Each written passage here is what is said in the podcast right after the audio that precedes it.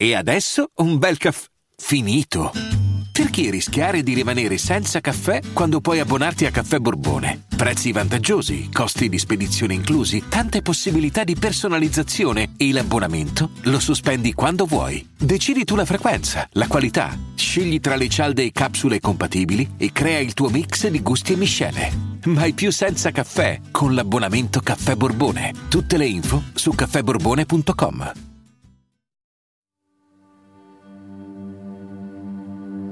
In ogni società, in ogni paese e in ogni epoca ci sono angoli bui che sfuggono allo sguardo. Soprattutto per quelle società, quelle epoche, quei paesi che si ritengono più sani, più felici ed innocenti. Ogni epoca, ogni luogo, anche l'Italia, ha il suo incubo, il suo serial killer.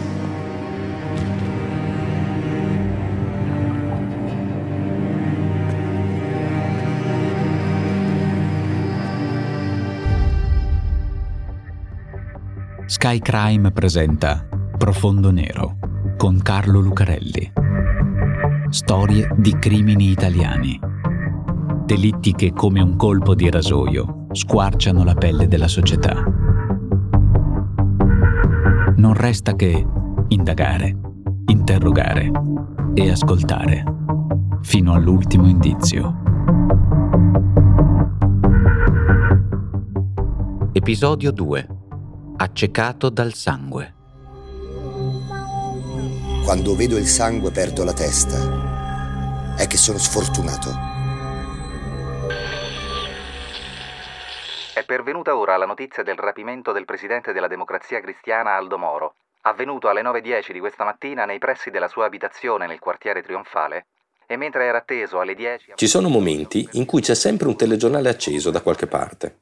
Nelle case, nei bar, nelle autoradio delle macchine. È come una colonna sonora, la voce dello speaker nello studio, chiara, netta, quella più lontana del giornalista in collegamento, confusa dai rumori di fondo, ovunque, anche fuori, anche in campagna, in qualche modo si sente parlare. Il comando dei terroristi, secondo una prima versione di fatti, avrebbe...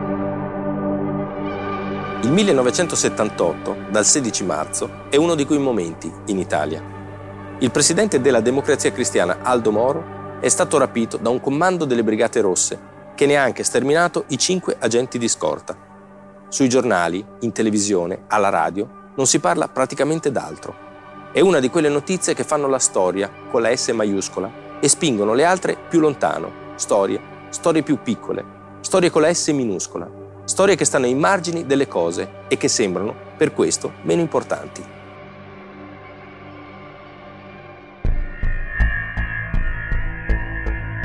E così anche il 10 aprile di quell'anno, 25 giorno del rapimento di Aldo Moro. Il telegiornale si sente ovunque, anche a Genova, anche fuori, anche in campagna.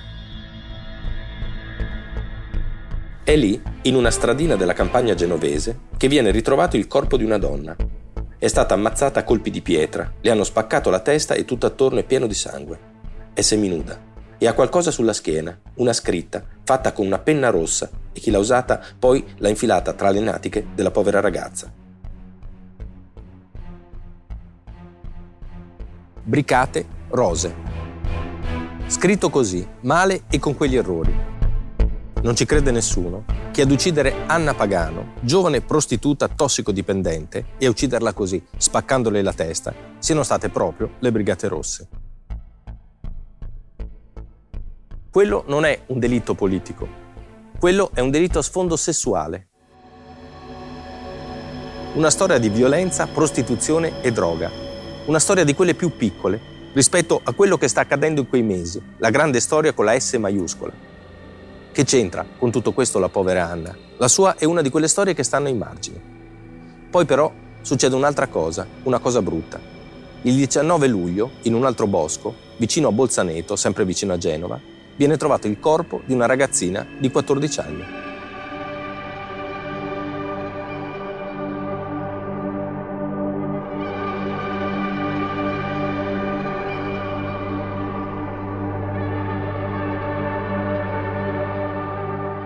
È appesa a un albero, impiccata col tirante di un portapacchi, come se si fosse suicidata, ma anche qui non ci crede nessuno. Perché prima la povera Maria Catena Alba, detta Tina, è stata violentata e sodomizzata. Passa soltanto un mese e alla fine di agosto del 1978 eccone un'altra, la terza, in un altro bosco vicino a Genova, una ragazza nuda, coperta soltanto da foglie e visto il caldo torrido di quell'anno, in avanzato stato di decomposizione. A ritrovare così Maria Strambelli, giovane commessa di 21 anni di origine barese, è il fratello che la stava cercando da nove giorni, quando era uscita una sera per andare in discoteca e non era più tornata.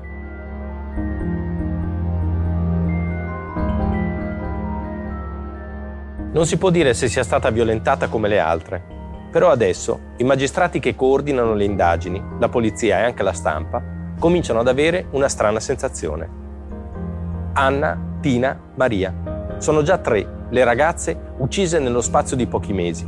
E anche se per Maria non si può dire niente, visto lo stato del suo corpo, le altre due hanno una caratteristica in comune. Quando sono state uccise, avevano le mestruazioni.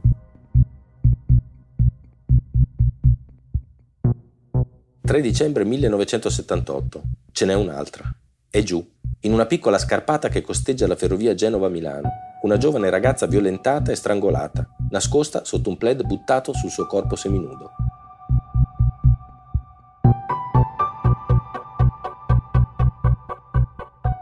Vanda Scerra, 19 anni, commessa. E anche lei, quando è stata uccisa, aveva le mestruazioni. Anna, Tina, Maria e adesso anche Vanda. Saranno storie più piccole, storie con la S minuscola, ai margini di quella più grande che cambia le nazioni. Il sostituto procuratore Mario Sossi, per esempio, che indaga su Tina, qualche anno prima era stato rapito dalle Brigate Rosse. Saranno anche storie che sembrano, sembrano, meno importanti. Storie che sono fisiologia criminale della metà oscura della società, donne uccise. Però adesso tutte quelle storie si sono fuse assieme e tornano dai margini per fare paura a tutti. Perché adesso non è più soltanto una sensazione, ora è praticamente una certezza. A Genova c'è un serial killer. Questa volta però l'assassino ha commesso un errore.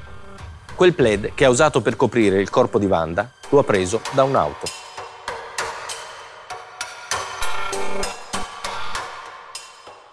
un'auto rubata qualche ora prima, la stessa su cui la ragazza era stata vista salire appena prima di scomparire, e sul momento nessuno ci aveva fatto caso perché lei sembrava non avere nessun timore e l'uomo al volante sembrava un amico.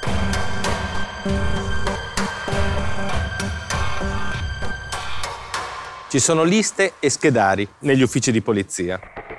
Allora, nel 1978, internet non esisteva, non esistevano i computer, e i database condivisibili in rete erano soltanto forse nella fantasia di qualche scrittore di fantascienza. Però c'erano liste e schedari, faldoni e classificatori e oltre agli archivi la memoria dei singoli investigatori. I ladri d'auto, per esempio, quelli con precedenti specifici o anche soltanto quelli conosciuti dalla polizia.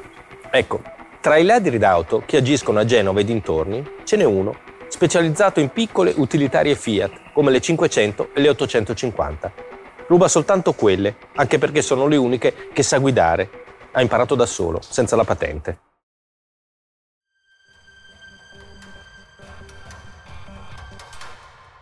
Maurizio Minghella nasce a Bolzaneto, vicino a Genova, nel 1958. Nasce con un parto cesareo difficile, che gli provoca un lieve ritardo nello sviluppo psicomotorio. Allora, dalla metà degli anni 60 al 1977, quando finalmente vengono abolite, c'erano in Italia le scuole speciali, le differenziate le chiamavano, riservate a bambini con handicap o problemi dello sviluppo. Il piccolo Maurizio finisce alle differenziate, dove ripete per nove anni la seconda elementare, nove anni fermo nella stessa classe, senza mai riuscire ad andare oltre.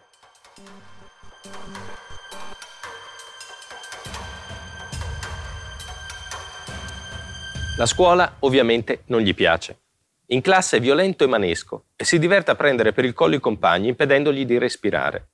Crescendo non riesce a trovarsi un lavoro stabile. Per un po' fa il piastrellista, ma è soltanto una parentesi.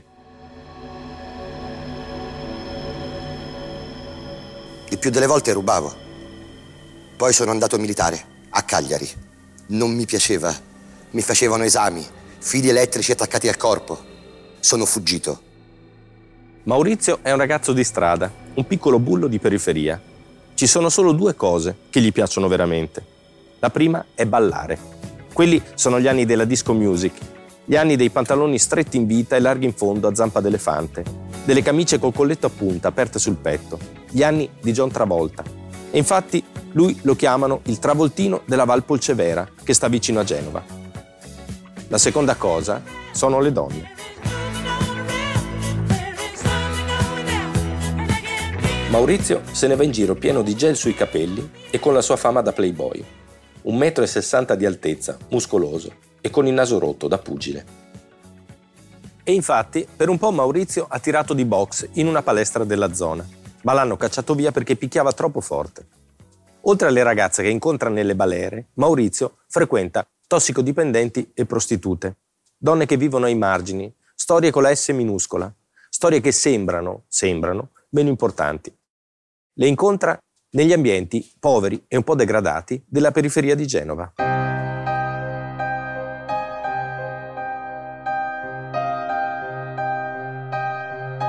Con una di loro nel 1977 si sposa. Si chiama Rosa, ha solo 15 anni ed è dipendente dagli psicofarmaci. Ecco, subito dopo il matrimonio succede una cosa. Rosa rimane incinta, ma al nono mese di gravidanza, all'improvviso, perde il bambino. Per Maurizio è un vero shock.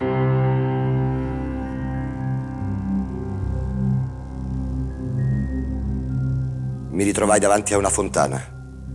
Grondava sangue e immersi le mani per fermarla.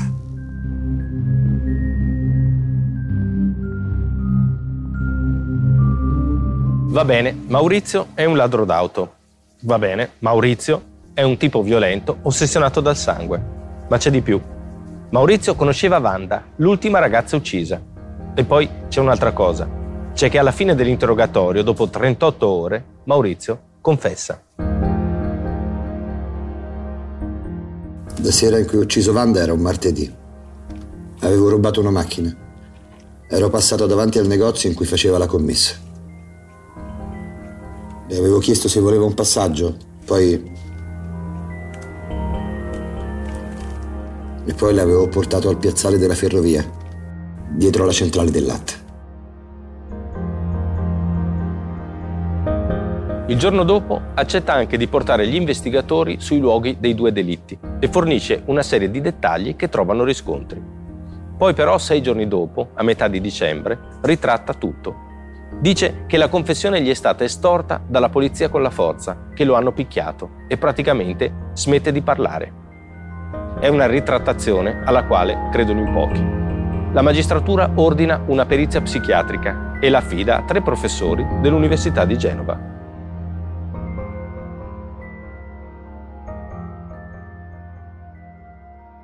Il professor Aldo Franchini, il professor Giorgio Chiozza e il professor Franco Giberti osservano Maurizio a lungo e con attenzione, anche se lui non collabora molto, nemmeno quando decidono di fargli il test per stabilire il suo quoziente intellettivo che risulta di 70 punti, il che significa che le sue capacità mentali sono al limite inferiore della media.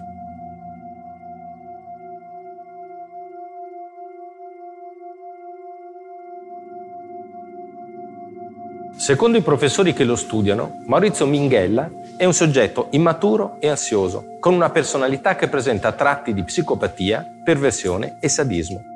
Riscontrano anche problemi in campo sessuale, che gli provocano uno stato d'ansia e cefalea. A volte, poco prima di avere l'orgasmo, sento come un fortissimo bruciore alla testa. Allora mi devo fermare un pochino. Per i professori che lo esaminano, in Maurizio Minghella non c'è traccia di patologie psichiatriche maggiori. Insomma, come scrivono nella perizia, Maurizio Minghella è uno psicopatico sessuale, ma è perfettamente in grado di intendere e di volere. Durante il processo, Maurizio Minghella si dichiara innocente di tutto quello che gli viene attribuito e lo fa con una certa spavalderia, come se la cosa non lo riguardasse. La sentenza viene pronunciata il 3 aprile del 1981 e lui non va neanche in tribunale.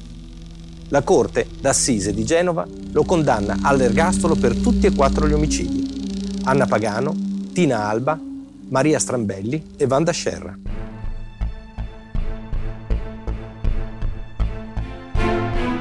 Maurizio Minghella, serial killer, un nome da manuale di criminologia, destinato ad essere dimenticato dalla cronaca. Ma è davvero così? Lo mandano nel carcere di Porto Azzurro, sull'isola d'Elba, lontano, escluso per sempre da tutto, per sempre ai margini di qualunque cosa. La sua torna ad essere una storia piccola, piccolissima, insignificante.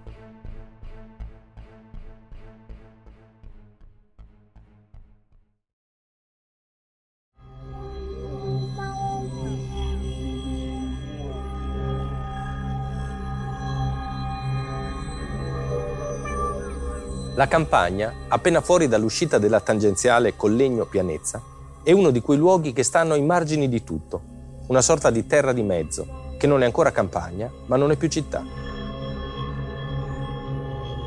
È il 17 febbraio del 2001. C'è un contadino che sta raccogliendo degli sterpi per fare una scopa e che a un certo punto vede qualcosa laggiù. Qualcosa di strano, di più, qualcosa di inquietante, ancora di più a mano a mano che si avvicina.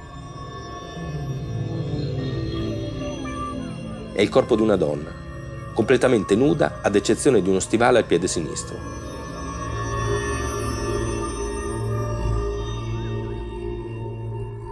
Ha una calza collante stretta attorno al collo e annodata ai polsi ripiegati sulla schiena. È stata incaprettata.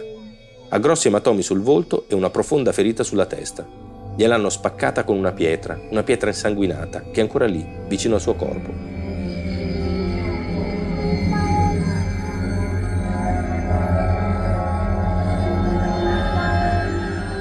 Chi l'ha uccisa ha cercato di renderla irriconoscibile, cospargendone il corpo con miscela da motorino e dandole fuoco. Ma la cosa non ha funzionato perché siamo in febbraio, fa freddo e l'umidità non scherza. Il fuoco si è spento e così è stato possibile darle un'identità. Si chiama Florentina Motok, detta Tina, ha 21 anni ed è originaria di una zona molto povera della Romania che sta al confine con la Moldavia e l'Ucraina. È in Italia da pochissimo e fa la prostituta. E gran parte dei soldi che guadagna li manda ai genitori che si prendono cura di sua figlia, di nemmeno due anni.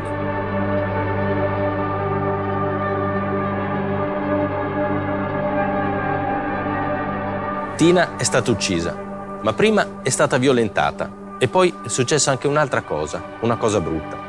Nella cavità anale della ragazza viene trovato un pezzo di legno. La squadra mobile di Torino indaga su quello che ritiene un delitto a sfondo sessuale e fa subito un paio di cose.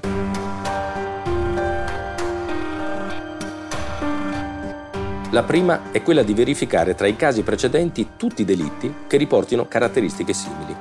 Adesso siamo negli anni 2000, ci sono i computer, ci sono i database e c'è la rete, anche se la memoria degli investigatori resta un elemento essenziale.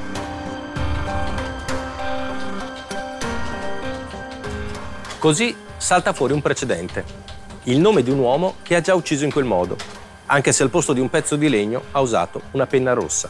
Maurizio Minghella. Ma come? Non era in carcere, a Porto Azzurro, ai confini del mondo?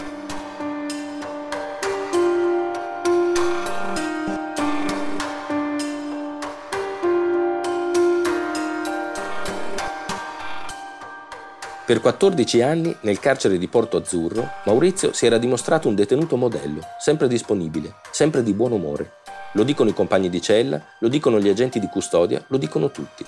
E così, alla fine del 1995, 14 anni dopo, Minghella lascia l'isola d'Elba e viene trasferito a Torino, al carcere delle Vallette.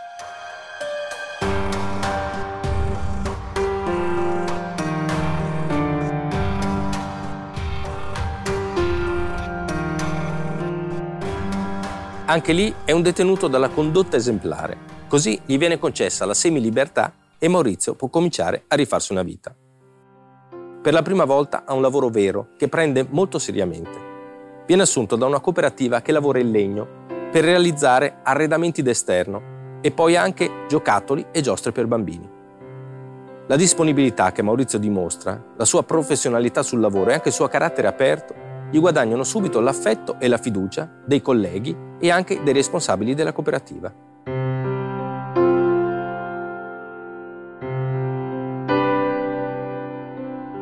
Ogni mattina prende il motorino e dal carcere delle Vallette attraversa tutta la città fino ad arrivare al luogo in cui si trova la cooperativa.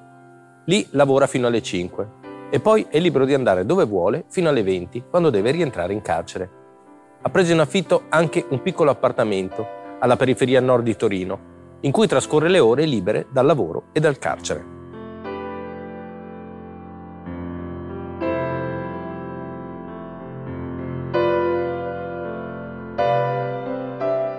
Così incontra una giovane donna che diventa presto la sua compagna e dalla quale, nel luglio del 1997, ha anche un figlio. Da quel momento gli danno il permesso di rientrare in carcere alle 22 anziché alle 20. Insomma, tutto bene quasi.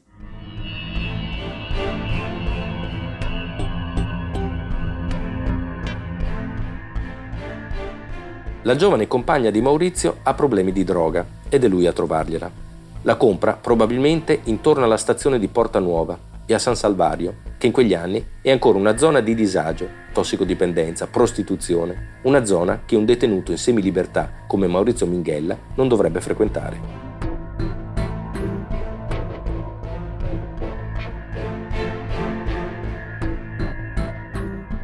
Poi la loro storia finisce. Finisce male, tanto che nel novembre del 1999 la ragazza scrive al magistrato di sorveglianza, raccontando che Maurizio Minghella commette rapine, frequenta pregiudicati e prostitute con problemi di droga. Ma sembra più uno sfogo che una vera denuncia e nessuno la prende sul serio. Io sono uno che lavora che passa il tempo libero con la famiglia e che risponde agli obblighi di legge. Maurizio incontra un'altra donna, Maristella, con la quale va a convivere quasi subito in un appartamento in periferia, non lontano dal carcere. Maristella è una ragazza semplice, con un passato difficile. Anche qui una storia di violenza e di droga. Lei e Maurizio si incontrano e si innamorano praticamente subito. E ancora una volta sembra che vada tutto bene, quasi.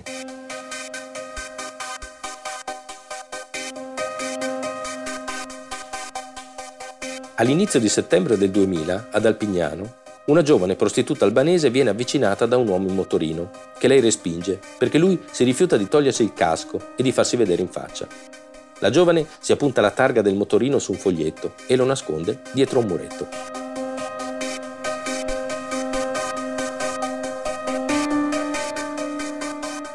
Il giorno dopo l'uomo ritorna e questa volta accetta di alzarsi parzialmente il casco.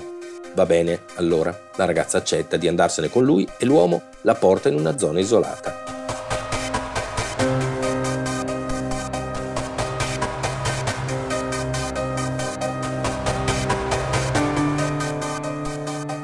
Poi però le strappa la borsetta, la deruba e cerca di avere con lei un rapporto non protetto. Lei si rifiuta e allora lui diventa violento e cerca di ucciderla. Si ferma soltanto perché arriva una donna con un bambino. A quel punto l'uomo scappa. La ragazza albanese recupera il foglietto con sopra il numero di targa del motorino, sporge denuncia e fa anche una descrizione molto minuziosa del suo aggressore. Figurati, la targa di un motorino sarà sicuramente rubato. E invece no, il motorino non è rubato ed è in possesso del suo proprietario, che si chiama Maurizio Minghella.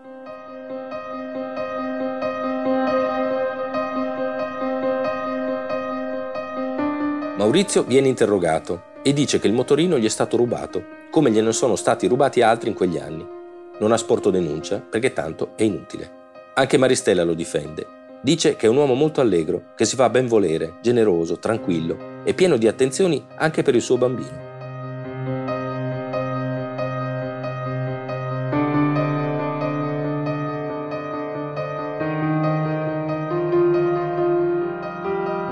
La polizia continua ad avere dei dubbi e continua ad indagare.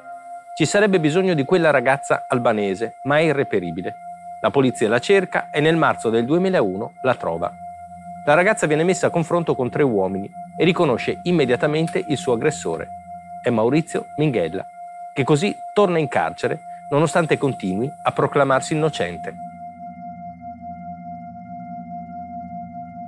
Adesso convivo con Maristella.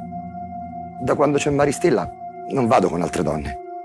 Mi trovo bene. Negli ultimi due anni vita tranquilla. Ce l'hanno con me.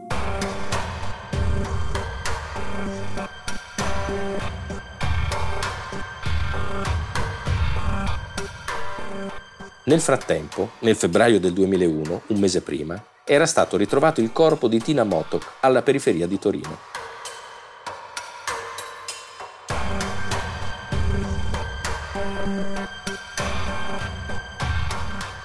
La polizia mette insieme i precedenti di Maurizio, la denuncia della giovane albanese e anche altri indizi che lo accusano.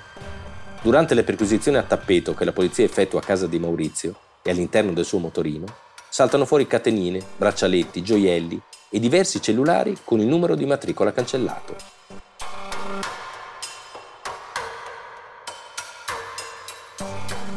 Uno di questi è quello di Tina, ma non solo ci sono anche le suole delle scarpe di Maurizio, che sono sporche di terra e dei residui di una pietra che si chiama peridotite, una roccia piuttosto rara nel torinese, ma presente in abbondanza nel canale prosciugato di Pianezza, dove è stato ritrovato il corpo di Tina.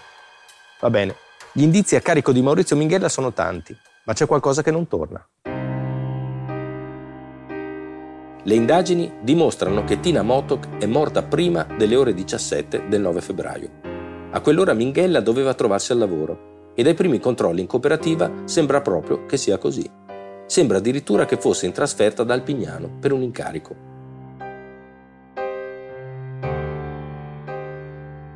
La squadra mobile di Torino insiste e scopre un buco nell'alibi di Maurizio.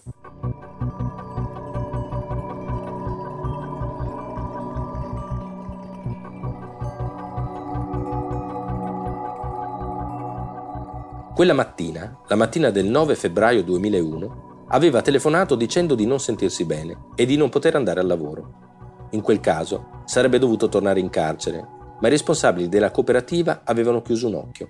Si fidavano di lui, perché era uno volenteroso, uno che si era fatto voler bene da tutti, come quando stava in carcere. Era così, Maurizio, nonostante quello che era successo tanti anni prima, sembrava davvero un'altra persona.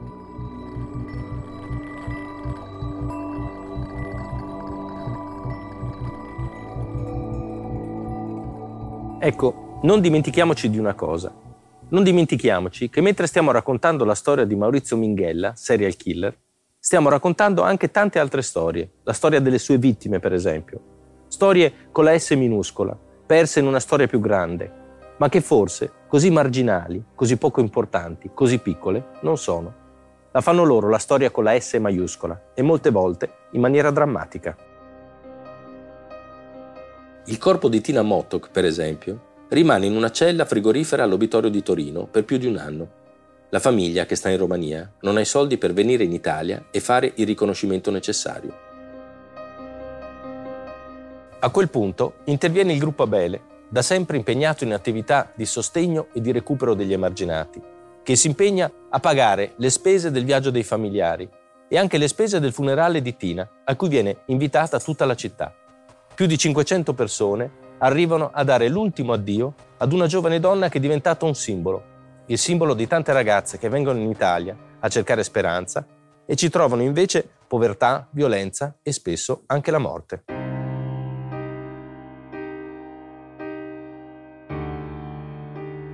Attorno alla bara ci sono tutte le autorità cittadine, le forze dell'ordine, ma ci sono anche tante persone comuni, ci sono giovani, vecchi e bambini che tengono per mano i loro genitori. Per un giorno i confini, i margini, sembrano annullati. Ecco, se raccontiamo una storia come questa, la storia di Maurizio Minghella, serial killer, è anche per raccontare tutte quelle altre storie, storie che sembrano più piccole, sembrano, ma non lo sono. La polizia ha fatto un complotto. Io il cervello ce l'ho a posto. A me non viene il raptus. Maurizio si dichiara innocente, ma né la polizia né la procura di Torino gli credono. Dagli scaffali vengono tirati fuori faldoni di vecchi delitti irrisolti, omicidi di donne che potrebbero avere a che fare con lui, come per esempio la donna sconosciuta di Carmagnola. Il 20 agosto del 1996, in una strada di campagna che andava verso le cave di Provana, era stato trovato il corpo di una donna, semicarbonizzato.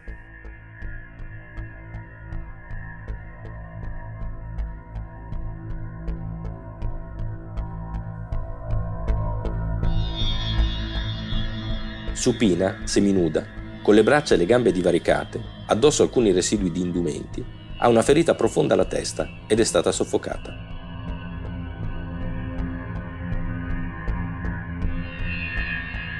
Dal momento che è impossibile identificarla, la polizia e la stampa la chiamano la donna sconosciuta di Carmagnola o la donna col corpetto rosso. Oppure come Fatima Didou, il 24 maggio 1997 a Caselette, in provincia di Torino, viene ritrovato il corpo di una giovane ragazza, steso a terra, a faccia in giù, con gli slip e i pantaloni abbassati sulle gambe.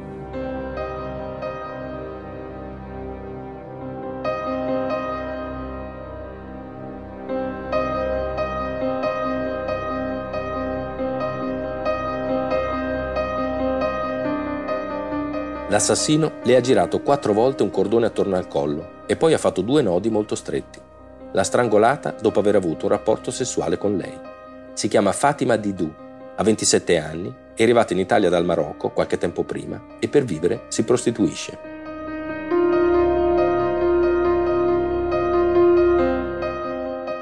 All'interno della sua coscia destra viene trovato un preservativo usato, da cui in seguito emergerà un profilo genetico compatibile con quello di Maurizio Minghella. La donna sconosciuta di Carmagnola, Fatima oppure Gina.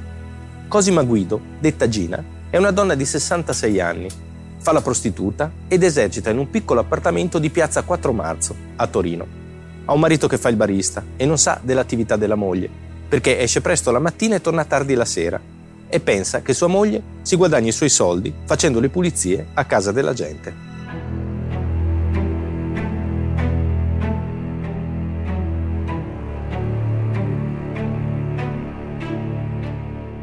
Il 30 gennaio 1999 il marito di Gina rientra a casa la sera, non la trova e così la cerca nel quartiere. Chiede ai conoscenti se l'abbiano vista e in quel momento scopre che Gina ha una stanza in quell'edificio sporco e fatiscente di piazza 4 marzo. Quando il marito di Gina apre la porta di quella stanza sconosciuta, indicatagli dal gestore di una trattoria lì vicino, la trova sdraiata sul letto, immobile.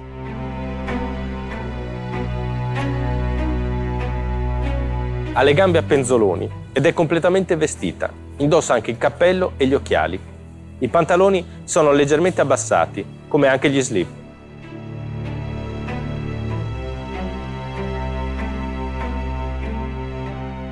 Gina è morta, probabilmente qualche ora prima, per asfissia meccanica da strangolamento.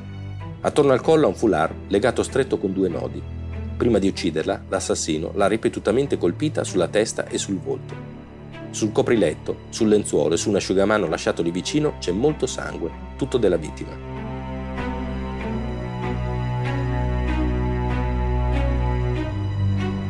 Nel cestino della spazzatura e anche in un sacchetto vengono trovati tre preservativi usati e 26 strappi di carta assorbente tipo Scottex accartocciata, di quella usata dai clienti dopo i rapporti. Ce ne sono anche altri due pezzi, sulle scale, fuori dalla stanza di Gina.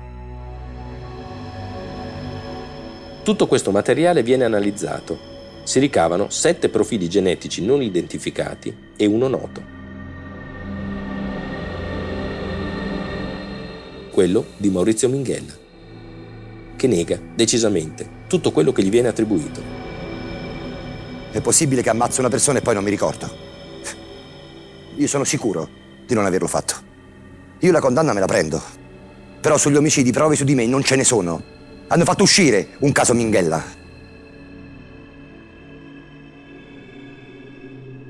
Il processo si apre il 22 novembre del 2002 presso la prima sezione della Corte d'Assise di Torino.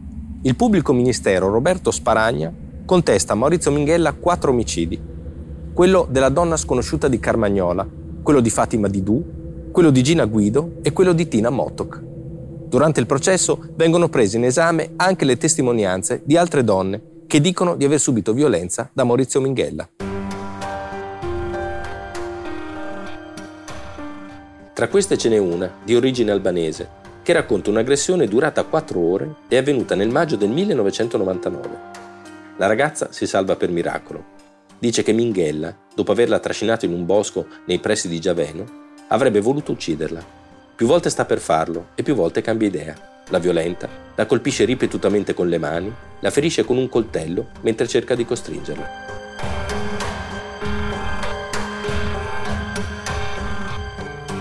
La ragazza è spaventata, ma continua a parlare con lui. Le chiede di lasciarle gli slip e il passaporto, così se l'ammazza almeno non la trovano nuda e sono in grado di riconoscerla.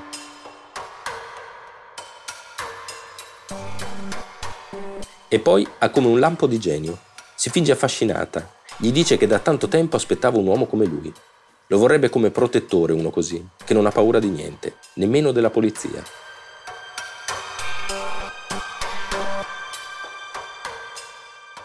Minghella non le crede, continua a ripeterle che le puttane sono tutte bugiarde, ma intanto, in quelle quattro ore da incubo, si calma e le racconta anche tante cose.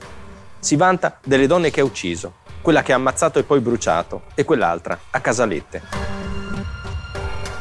Ti ricordi quella ragazza che è stata ammazzata e poi bruciata? Sono stato io. Hai capito?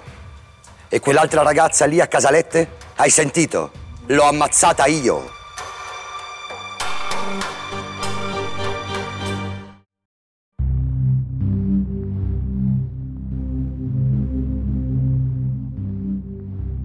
Comincia a venirmi il dubbio di aver fatto qualcosa e non ricordarmi.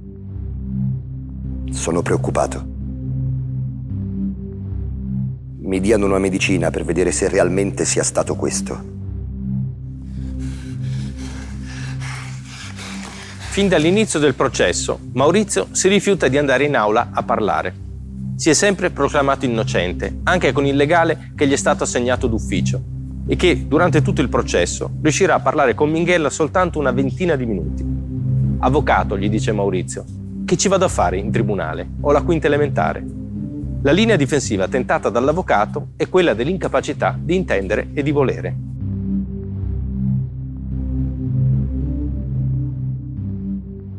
È il momento di un'altra perizia psichiatrica che viene disposta dal giudice per le indagini preliminari. Ad osservare Maurizio Minghella questa volta sono i professori Enzo Bosco, Franco Freiloni e Salvatore Luberto dell'Università di Torino. Si leggono tutto, la storia familiare, i diari scritti in carcere, anche le tante lettere che Minghella scrive, soprattutto alla prima convivente, la madre di suo figlio. Sono solo come un cane. Mi trattano male. Ti prego, amore, vieni a trovarmi. Aiutami. Durante il colloquio ti dirò tutta la verità. Ti perdono per quello che hai detto alla polizia. Ti avranno costretto. Da mesi e mesi sono chiuso in questa cella. Non mi fanno lavorare. Non posso neppure inviarti un soldo per il bambino. Non posso più vivere se non posso vederlo almeno una volta. I professori studiano la perizia precedente, quella di Genova, che non evidenziava patologie psichiatriche ordinano nuovi test clinici che però non evidenziano disturbi organici. Soprattutto cercano di parlare con lui, di farsi raccontare qualcosa.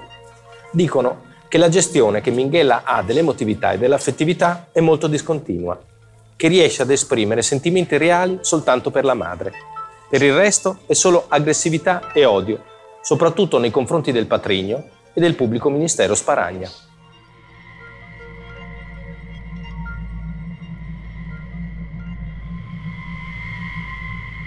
Maurizio Minghella sceglie le sue vittime prevalentemente tra le prostitute, perché sono più facili da raggiungere, perché sono esposte.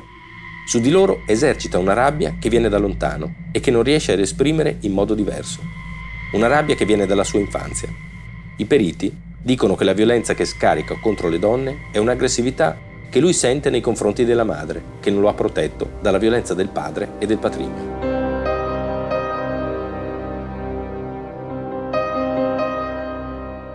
La loro conclusione è che Maurizio Minghella non è né psicotico né schizofrenico, ma ha un disturbo della personalità che lo rende antisociale e borderline. La sua psiche è ai margini, ma secondo i giudici non è un serial killer.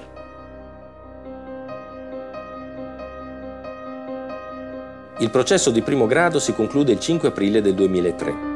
Maurizio Minghella viene condannato all'ergastolo per l'omicidio di Tina Motok e a 30 anni di reclusione per gli omicidi di Fatima Didù e di Cosima Guido, che in virtù dell'aggravante della continuazione diventano a loro volta un altro ergastolo.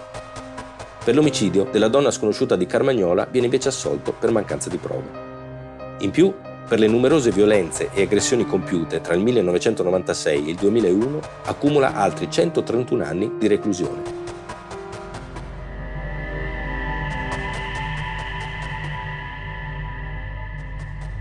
Maurizio non è in tribunale ad ascoltare la sentenza ed apprende della condanna in carcere dalla televisione. Una notizia tra le tante che in quei giorni affollano il telegiornale.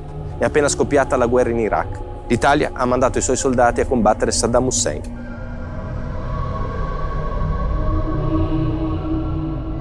Il 30 settembre, presso la Corte d'Assise d'Appello di Torino, c'è la sentenza di secondo grado, che mantiene il primo ergastolo, ma gli toglie il secondo, perché non riconosce la continuità come aggravante. Tra gli omicidi, Maurizio Minghella ha fatto anche altro, ha violentato, aggredito, rapinato, ma senza uccidere. Per la Corte non c'è continuità neppure tra gli omicidi del 1978 e questi ultimi.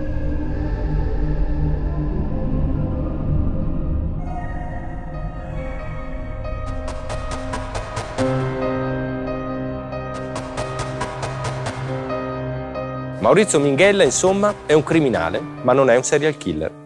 La difesa fa ricorso, puntando sempre sull'incapacità di intendere e di volere. Ma il 23 settembre del 2005 la Corte di Cassazione rigetta il ricorso, confermando la sentenza d'appello.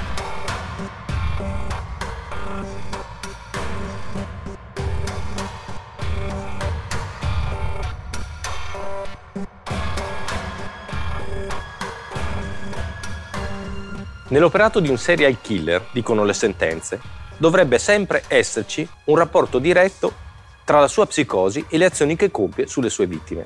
Inoltre un serial killer agisce secondo procedura standard e invece Maurizio Minghella a volte aggredisce e deruba le sue vittime, a volte le violenta, a volte invece le uccide. Nessuna procedura standard, soltanto azioni, per quanto terribili, che a volte vengono compiute in conseguenza della reazione delle sue vittime. Minghella è impulsivo, disonesto, incapace di conformarsi alle norme sociali.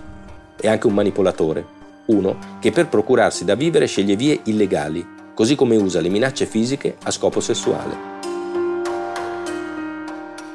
Le sue vittime sono loro, donne indifese e sfortunate, immagini della società come territorio di caccia per sbranare e divorare speranze, illusioni e sogni.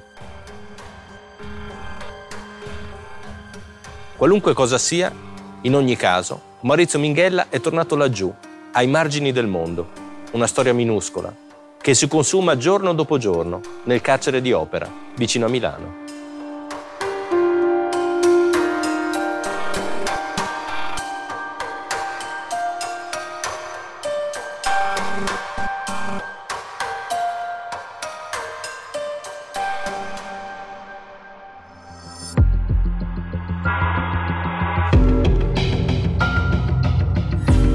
Hai ascoltato Profondo Nero con Carlo Lucarelli.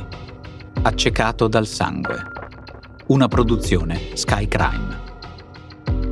Adattamento audio Alessio Abeli. Produzione Voice.fm.